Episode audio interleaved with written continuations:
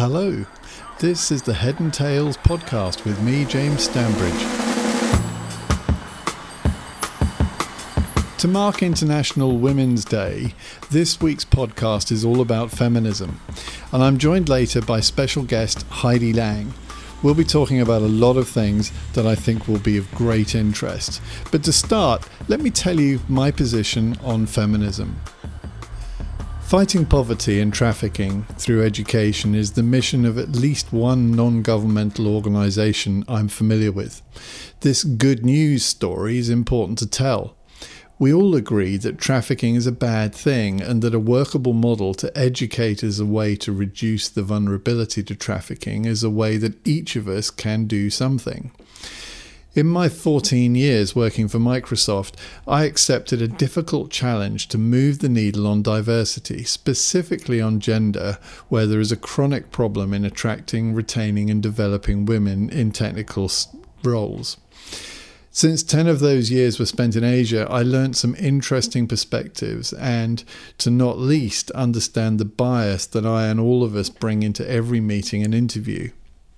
This work on hiring, retaining, and developing female talent also brought me into contact with the UN Women's Committee in Singapore, who have inspirational programs around education, trafficking, girls and young women in science, technology, engineering, and mathematics, and a host of related issues in the Southeast Asia region. When the UN Women team asked me to speak as part of their He for She programs, it seemed an ideal chance to bring these strands together in a single line of thought. What amazed me was that the thread that would bring that together is feminism. The young woman who very politely asked me what I, the only man present, was doing at a women's networking event was not prepared for what followed.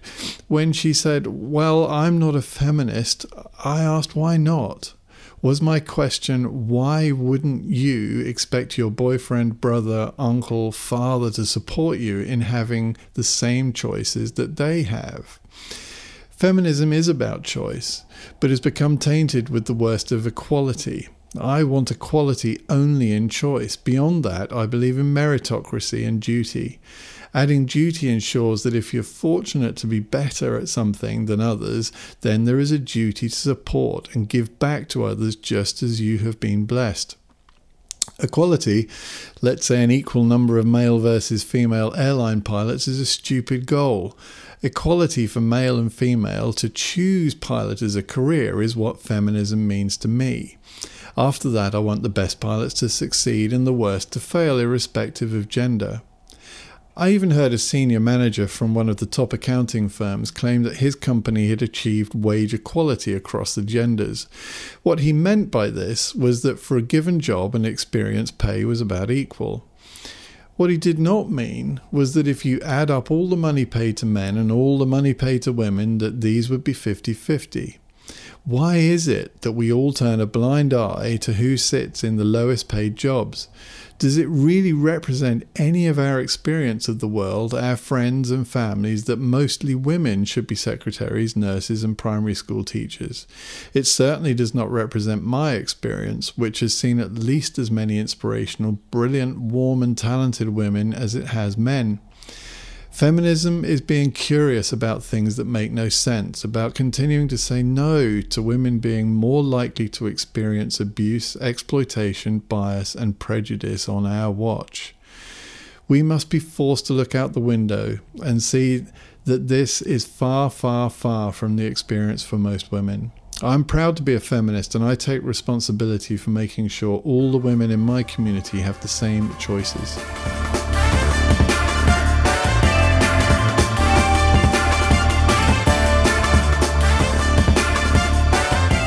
As promised, here's my conversation with Heidi Lang.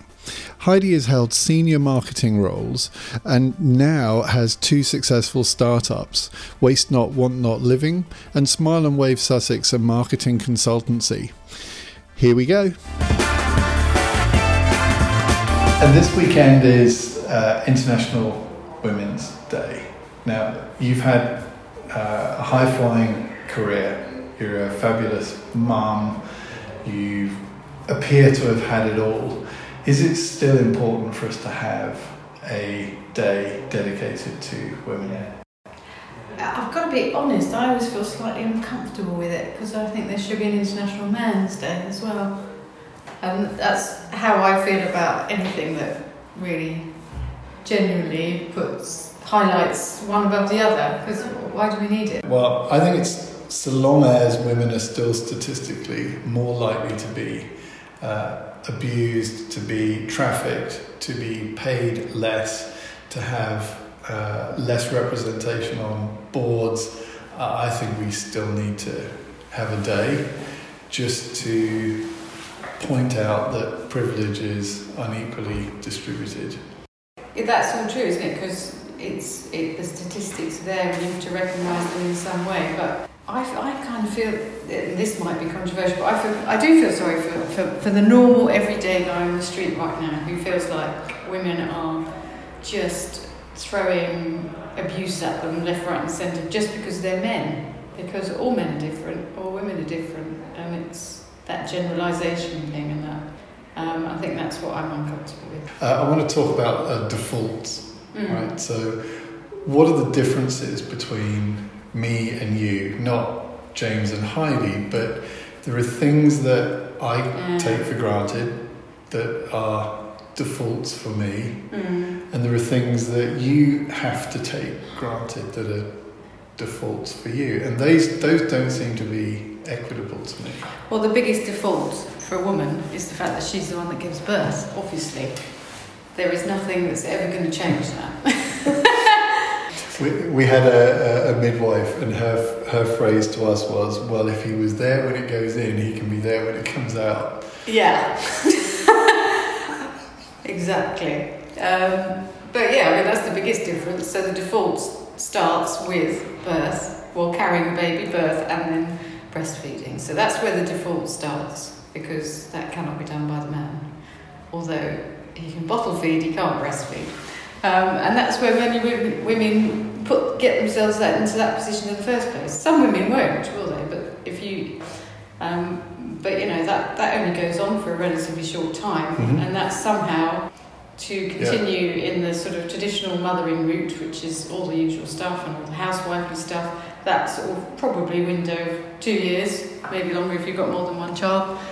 It sets the tone. Really. But then it persists, sets the doesn't it? tone. Yeah, it does. It, it came home to me on a Monday morning management meeting, and I tried to make things uh, fun and, and you know, not so not so uh, full on by having conversations about hey, how was everyone's weekend? And and I'd had a particularly I thought hard weekend because my uh, young son had been ill, and I finished the story saying, um, um, you know, my poor wife is off at the doctor's with him uh, this morning.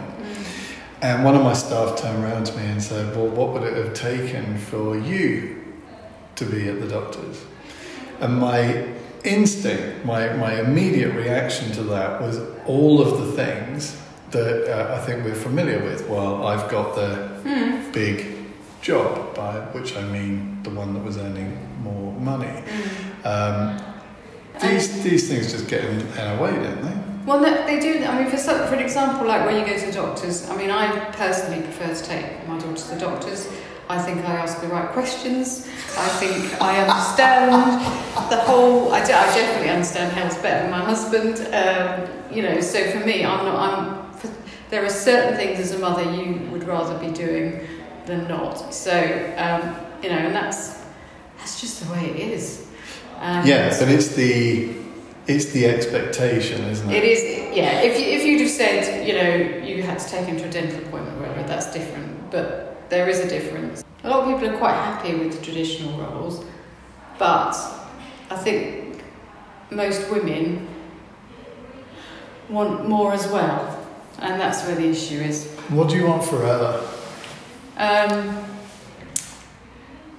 well, as an individual, she's a nurturer and a carer. So uh, I, I'm sure she will love being mum, um, but she's also very bright. So I think all you ever want for your, your children is what they what they themselves want. Um, I want her to definitely not go through the, the what I've gone through, which is to sort of um, undervalue herself because of stereotypes and attitudes. You know, I, I was being a woman was a strength for me because of where I went, but I had to, I had to, I had to, I put up with some nonsense along the way. That is for Sure. sure.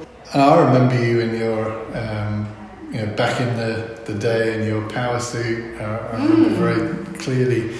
Um, do you think that's do you think that's still important for uh, for men and women just to mark themselves out as I'm at work? Yeah, I do, I do, and I know that the trend has been um, to sort of dress down, and we're all working at home a lot more. Um, but you know, this uh, this is no word of lie. If I'm just sitting at home on my laptop, I'll wear whatever pair of leggings. The moment I'm seeing another human being, the skirt and tights go on, and that's just a it's a mental adjustment for me. Yeah, Um, and you know, I'm just in business mode and in a mode where I think somebody's actually observing me. So these are props for you, Yeah. or are they expectations? It's entirely for me. Yeah, Nobody else notices. I mean, I, I often think, have I actually noticed what the person I'm talking to is wearing? And the answer is invariably no. So why should I expect anybody to notice what I'm wearing? I so it's entirely for me. That's such an interesting that's such an interesting observation because we often think about what other people will think of us, and the truth is they didn't even They notice. didn't even look. Yeah, yeah, I mean, you get a general feeling about whether somebody's nicely presented or scruffy or whatever, but you really haven't registered whether they're wearing Yeah, trousers or a skirt most of the time. yeah. No, you're you're very involved in one way or another with uh, women's uh, entrepreneurship. Mm. So how did you how did you find yourself in that spot? Um, just because I'm a doer, I just, you know, I d- and I haven't got much of a plan, so I just did it. and and I there are things I care about that I wanted to share, and it wasn't deliberate. And yeah, I know how to market, so I marketed something that was nothing, and ended up with a little mini business and you know, can see how other people can do better with their own mini businesses by, you know, marketing properly. And is it is it very much uh, this could be such a naive thing to say, but is it just the nature of taking time out of the office to perhaps raise a family or to look after uh, sick relatives? Or th- there's something that women tend to do more than more than men. Mm. That is why we now see after four, five, six years that there is a desire to get back into work. Mm. Is it that only running your own business is available to you, or is there something that's really attractive about that? Uh, I think a lot of us do it accidentally because there, I think there are a lot of women out there that uh, do get bored at home but then want balance. So they might start their own little project that will turn into a mini business. Um, a lot of it's about flexibility. I think there's a lot that just want to get out of the house and go straight back to work, Mm. and they do. Um, some women, I think, use income as an excuse to do that, but actually they don't want to be at home looking after the kids. They'd rather other people did it for them, and I don't think people are quite honest enough about that. Mm. Um, for me, it was very hard to be at home. Oh, it was so hard to be at home. I hated it, hated it for years. So I had to have something else to keep me sane, which is why you know I would do uh, voluntary work or, or help with projects or whatever. But actually, what it was doing was keeping my skills up to date as well. And that's what I think people don't appreciate sometimes. Is in that time you can lose your skills, lose your confidence.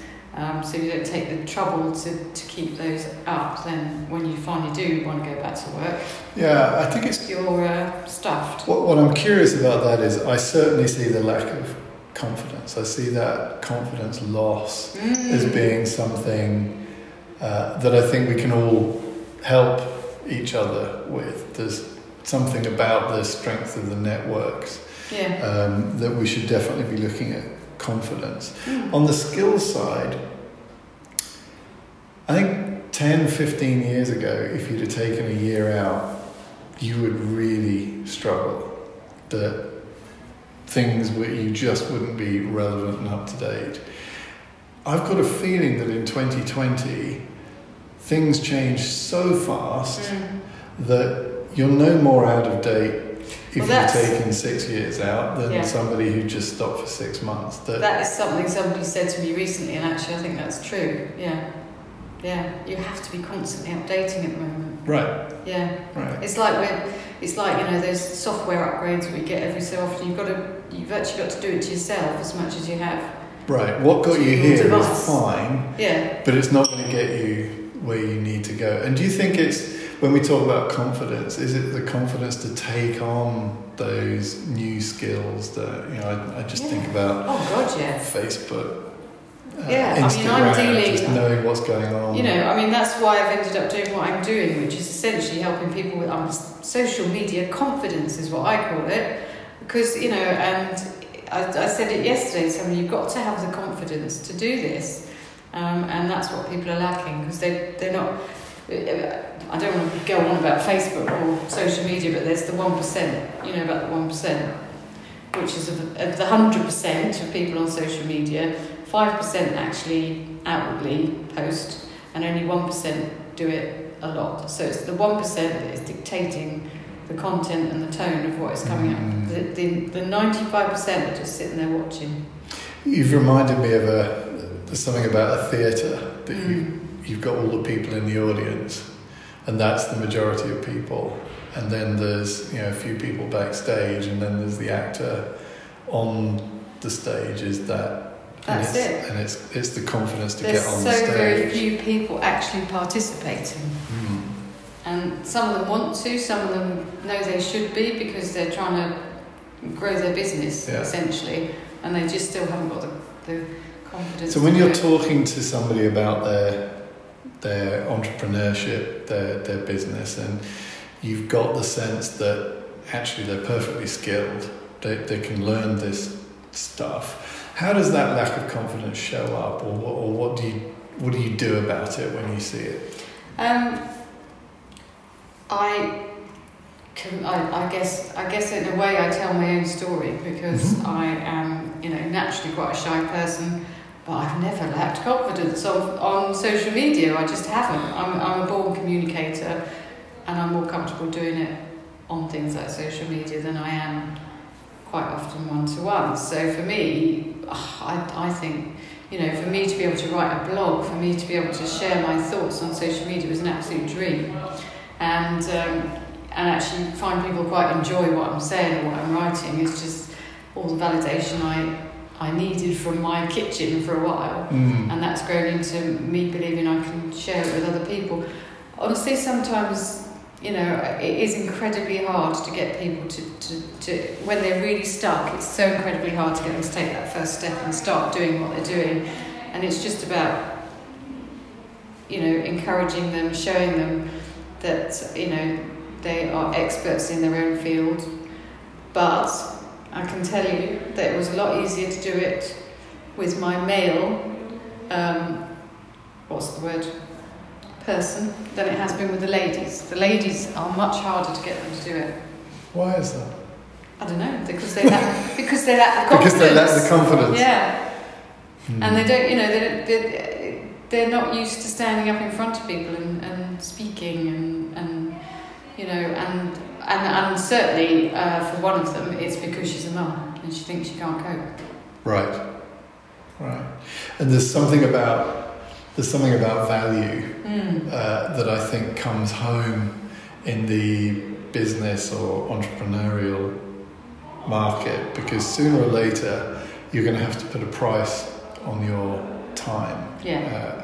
Uh, all of our products at some point are an abstract of time, and I find that's where that basic lack of confidence really starts to to, Yeah, to show up. Mm. I've got to put a price on this thing Mm. now. Mm. Um, and if your if your master assessment of yourself is saying, "Well, I'm, I'm, I'm really no good. I wasn't a great. I'm not. I'm not the best at this. I've been out of it for too long," then that's where it'll become a real, a crisis. Well, the problem that you have as a mum uh, is that you become invisible Hmm. because you are a mum and everybody sees you as a mum. And recently I wrote about somebody that really annoyed me because they'd patronised me and they patronised me in, in, in a way that, for me, made me realise they knew nothing about my history whatsoever. Literally nothing. But they'd never taken the trouble to ask me. Um, they'd ask, just asked me to help them with something. Um, but then on the, on the flip side, I never offered that information either. And I wouldn't presume to do so unless somebody Mm. asked me to. So it's a vicious circle, but um, you know, you, you're so used to being invisible and just a mum, and you know, even in the playground with other mums, nobody asks you what you did before you were a mum, which is what actually what shapes us a lot of the time. Um, and I've done it. I mean, I made terrible presumptions about people that I'd Mm. met at school, and then when I got talking to people, I felt terrible that I'd presumed um, what I had. Um, so I now I make a conscious effort to interrogate people about what they did before they were Yeah. doing the mum thing.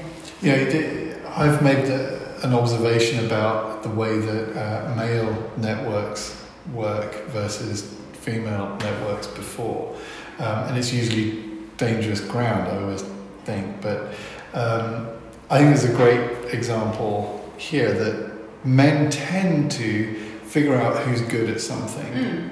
And then, you know, if we would make a sports analogy, you know, if it was a football team, the, the bloke who's best in goal gets to be in goal, and the rest of the team support him as their goalie. And the guy that can run fast up the wing, well, it's everybody's job just to pass him the ball and go get on with it. Mm. Uh, so, those, so male networks tend to support the idea that one person is better at something than somebody else. Yeah. And my observation of women's networks are that you better not be the outlier.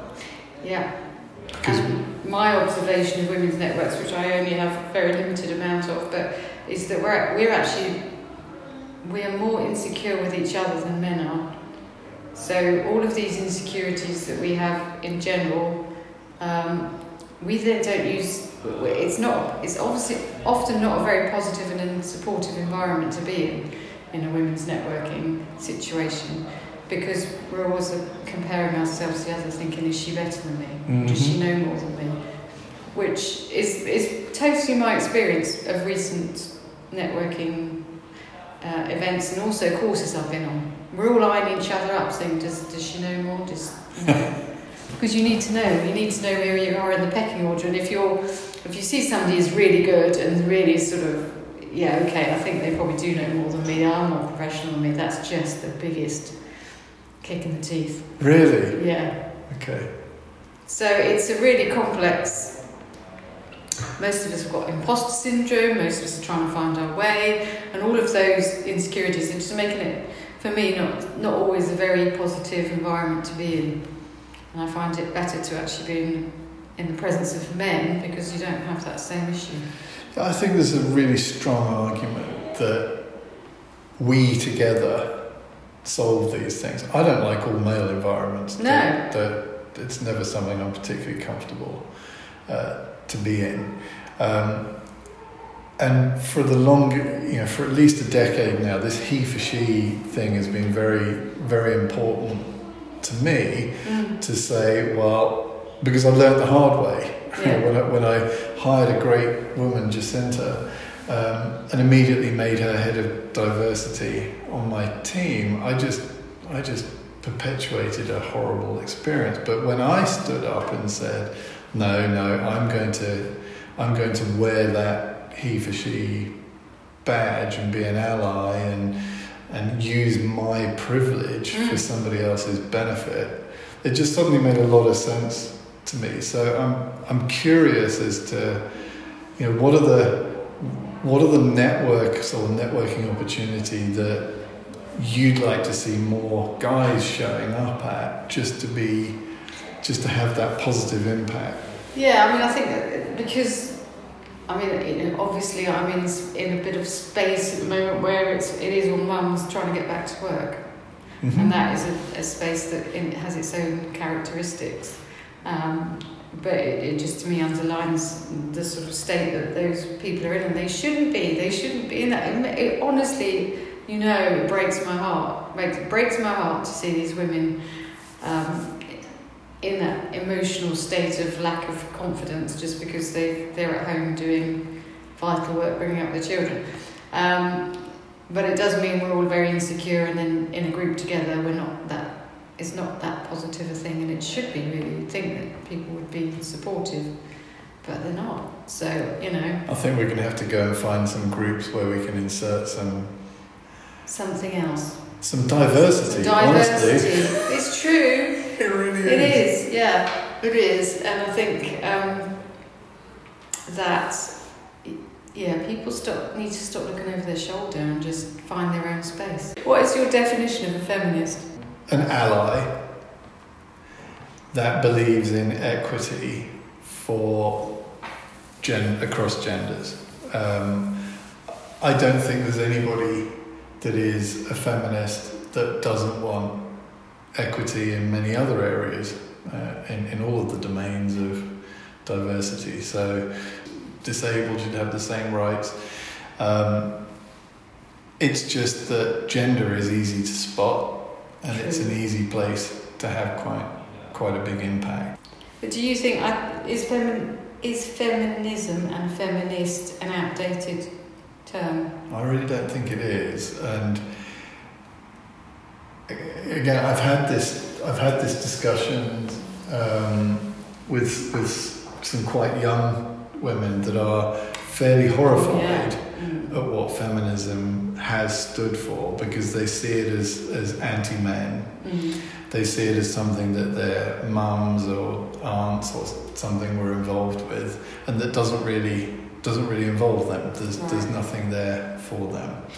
Um, but as soon as you scratch the surface, um, you know, something that's very obvious to me is that I've been surrounded all my life by really strong, inspirational women.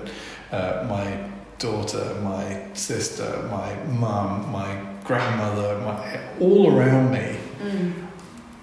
And it's and it's inconceivable actually that anyone would try to put one of those women in their place yes. or yeah. say that they were worth less or should have been paid less or should be more um, that should expect less from life uh, so that's sort of that was the that's the origin of the dissonance for, for me I, I just hang on a minute this seems odd and then realizing that um, you know as I went into my professional life that my customers were pretty much 50 50. Uh, so, how did I think I could produce products or services with only one part of uh, society? Um, and there's, you know, there's a great example from uh, BP when the first pay at the pump uh, capabilities were being uh, looked at. BP looked at it, and their their board of men mm. rejected it because they wanted people to go into the shop because they were going to spend more money. Uh, and of course, when the supermarkets actually embraced it, and it was Sainsbury's and Tesco's who went first, uh, they found that the, the mothers with young children who don't want to leave them stuck in the car while they go into the shop found this a massive service. And of course, reluctantly, BP had to put it all back on. But it was a bottom line yeah. issue that drove a company to think about its its diversity. Mm. And if you just have this one type of person making all of the decisions, mm. you're never going to address your whole marketplace. So yeah. I think it's always you know the moral case is very strong, right? But um, I'd hate anybody to think that I think I've got some moral high ground here. It's always been a simple business imperative. It makes sense for the bottom line mm. to have diversity of gender. Mm. It makes sense for the bottom line to have digen- diversity of thought, mm. of physical ability. Yeah. And it, if you see yourself in a room of just your tribe, tribe yeah. and you're not there to watch rugby or do something else that's perfectly a you know perfect tribal norm. Mm. Tribes have no place in the workplace. That's I no. think that's I think that's where it comes comes down to. Yeah, well, and and it, do you know it's and it's it's fascinating to hear you use the, the petrol pumps as an analogy actually, because I think also, you know, we're talking about sort of discriminating men between women, but there's also discrimination going on women between women, because you know you're not because of until you've been there, you're not thinking about that woman with the baby in the car. That women who have gone back to work discriminate against women that haven't necessarily gone back to work in Mm. the same way. Um, and that, that just triggered with me with, with the petrol pump analogy because there are certain things you experience at that point in your life that you have never experienced before. There's a point where you think, oh God, I've got to go to the supermarket. How do I do this? Where do I put the baby? And it's not until you experience it you you realise that these things are a challenge.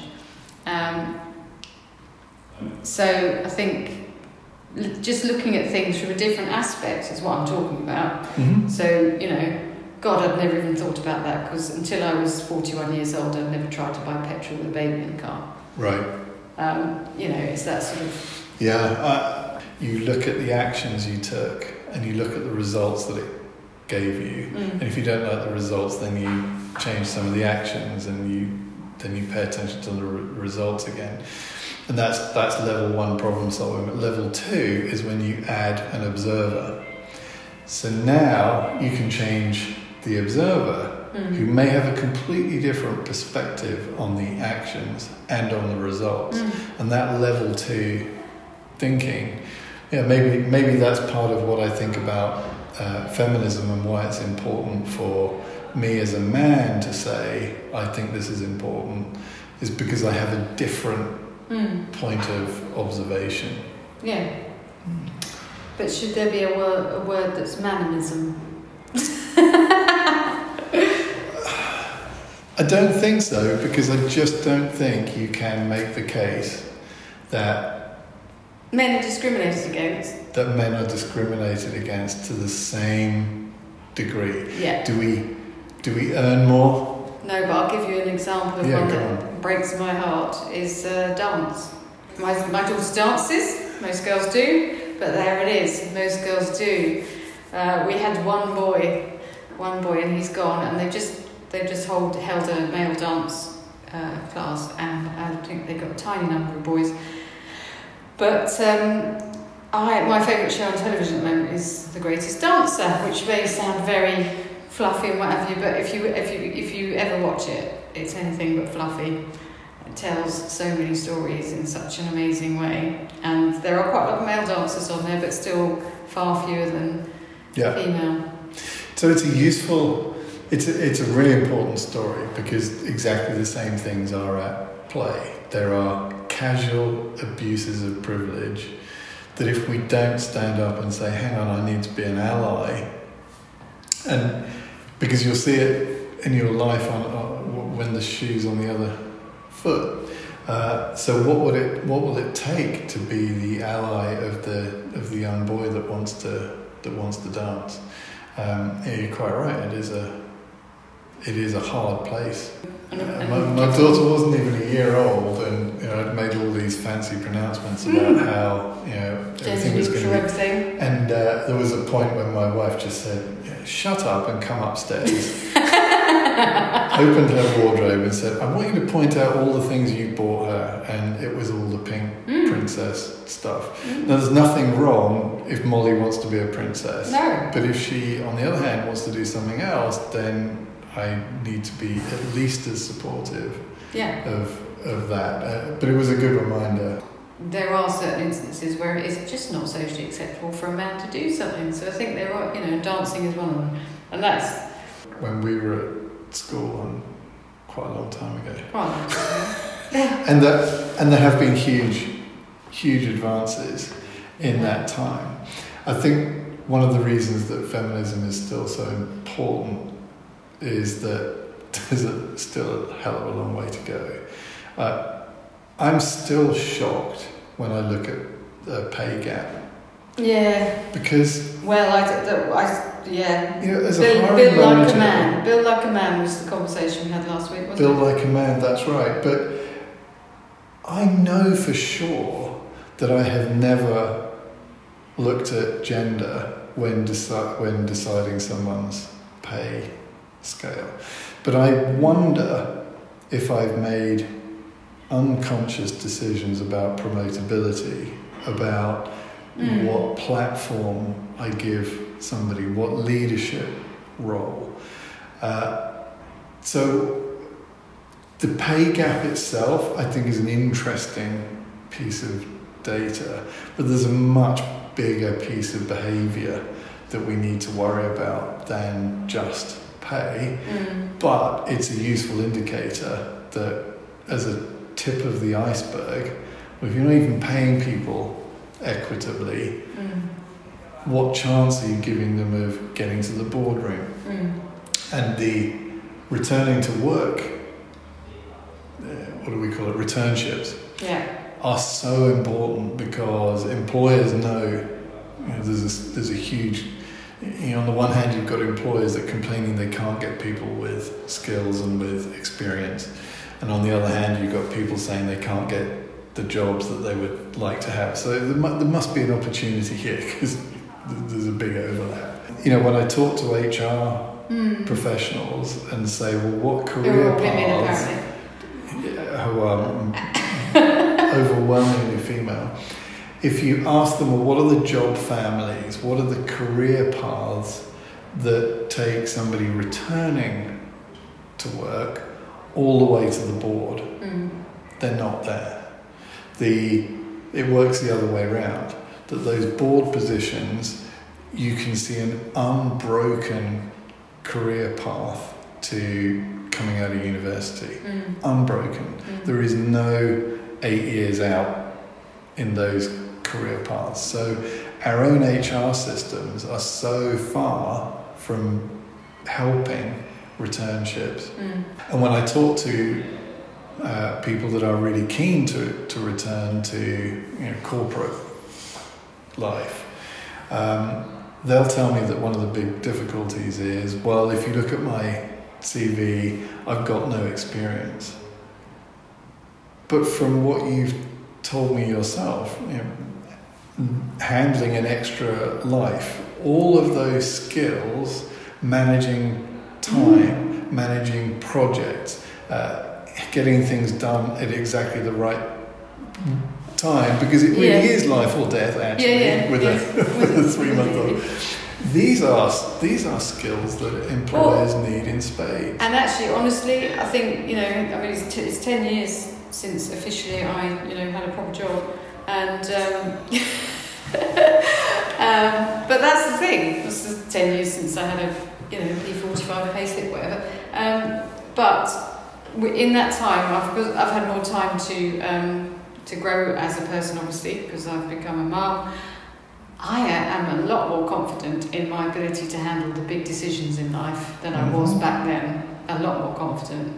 And, um, you know, whether it be in a boardroom or whatever, I feel like I've learnt so much just because you're not, you, your brain is, is geared, is caught up with lots of detail, like what am I going to feed, feed people and things like that, but it's not intellectual detail so much. So you, your brain's got a bit more space to sort of breathe and you know I feel I feel a lot more. Um, yeah, I mean I'm, I'm I've always been curious, but never as curious and, and wanting to learn as I am now. Yeah. Never. I've got a thirst for knowledge. I feel like I know more than I ever have done, and I think that's generally the case when you've had a bit of time out of the day-to-day drudgery, drudgery of a career. And I think it's time people recognise that um, you know I've learned loads of new skills too because I'd see a project and think I'm bored. I'm doing that project. Right, right. So And if you want something done, give it to a busy person. Exactly. So I've, I've, I've learned skills that I didn't have, and yeah, so I don't, you know, I don't feel out of date in any way, shape, or form at, at this point. I've just got to get the confidence to tell people that. Yeah. That's the, that's the biggest hurdle. How can we help? How can we help people be more confident? How can we build that confidence? Well, part of it is attacking some of those networks that are actually more toxic than they are supportive. yeah, Right. for sure. And one of the ways we can do that is to encourage those to be more diverse.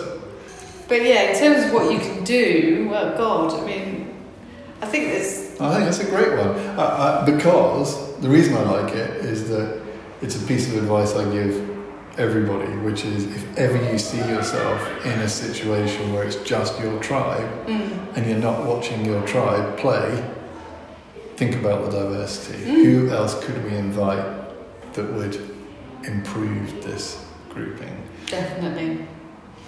Um, I think, I do think though that there are, having said that, a lot of men with some prejudices and, stereo- and stereotypical prejudices against uh, uh, about women in the workplace and all the rest of it. And I think, uh, you know, I, the patronising comment, the comment about pat- I was I was definitely patronised by this bloke, Yeah, and that's quite common. That's got to stop. yes. Um, and the reason that the meeting that I went to last night was a different sort of meeting is uh, because they're confident in their own ability and their own whatever in a way that women quite often aren't. So it's much easier to deal with and you know much more productive. But um, you know that those same people can also make you feel very small if, if you're not Sure. a confident enough person to deal with it. So, is feminism still relevant in 2020? Absolutely, you've convinced me that it is now. And how will but it should be called modern feminism. All right. And how will you celebrate International Women's Day? Um, in actual fact, the way I will celebrate International Women's Day is to encourage more women to run. And that is quite a literal thing because that is a great way to build confidence when you're a bit short of it. I think we should have another podcast on, Running. on running. Just on that subject. Absolutely.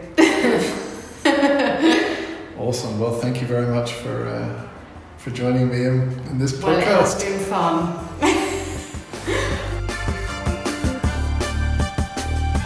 Well, thank you for joining me. I'm James Stanbridge, and this has been the Head and Tales podcast. Look out every Thursday for the next edition. Thank you.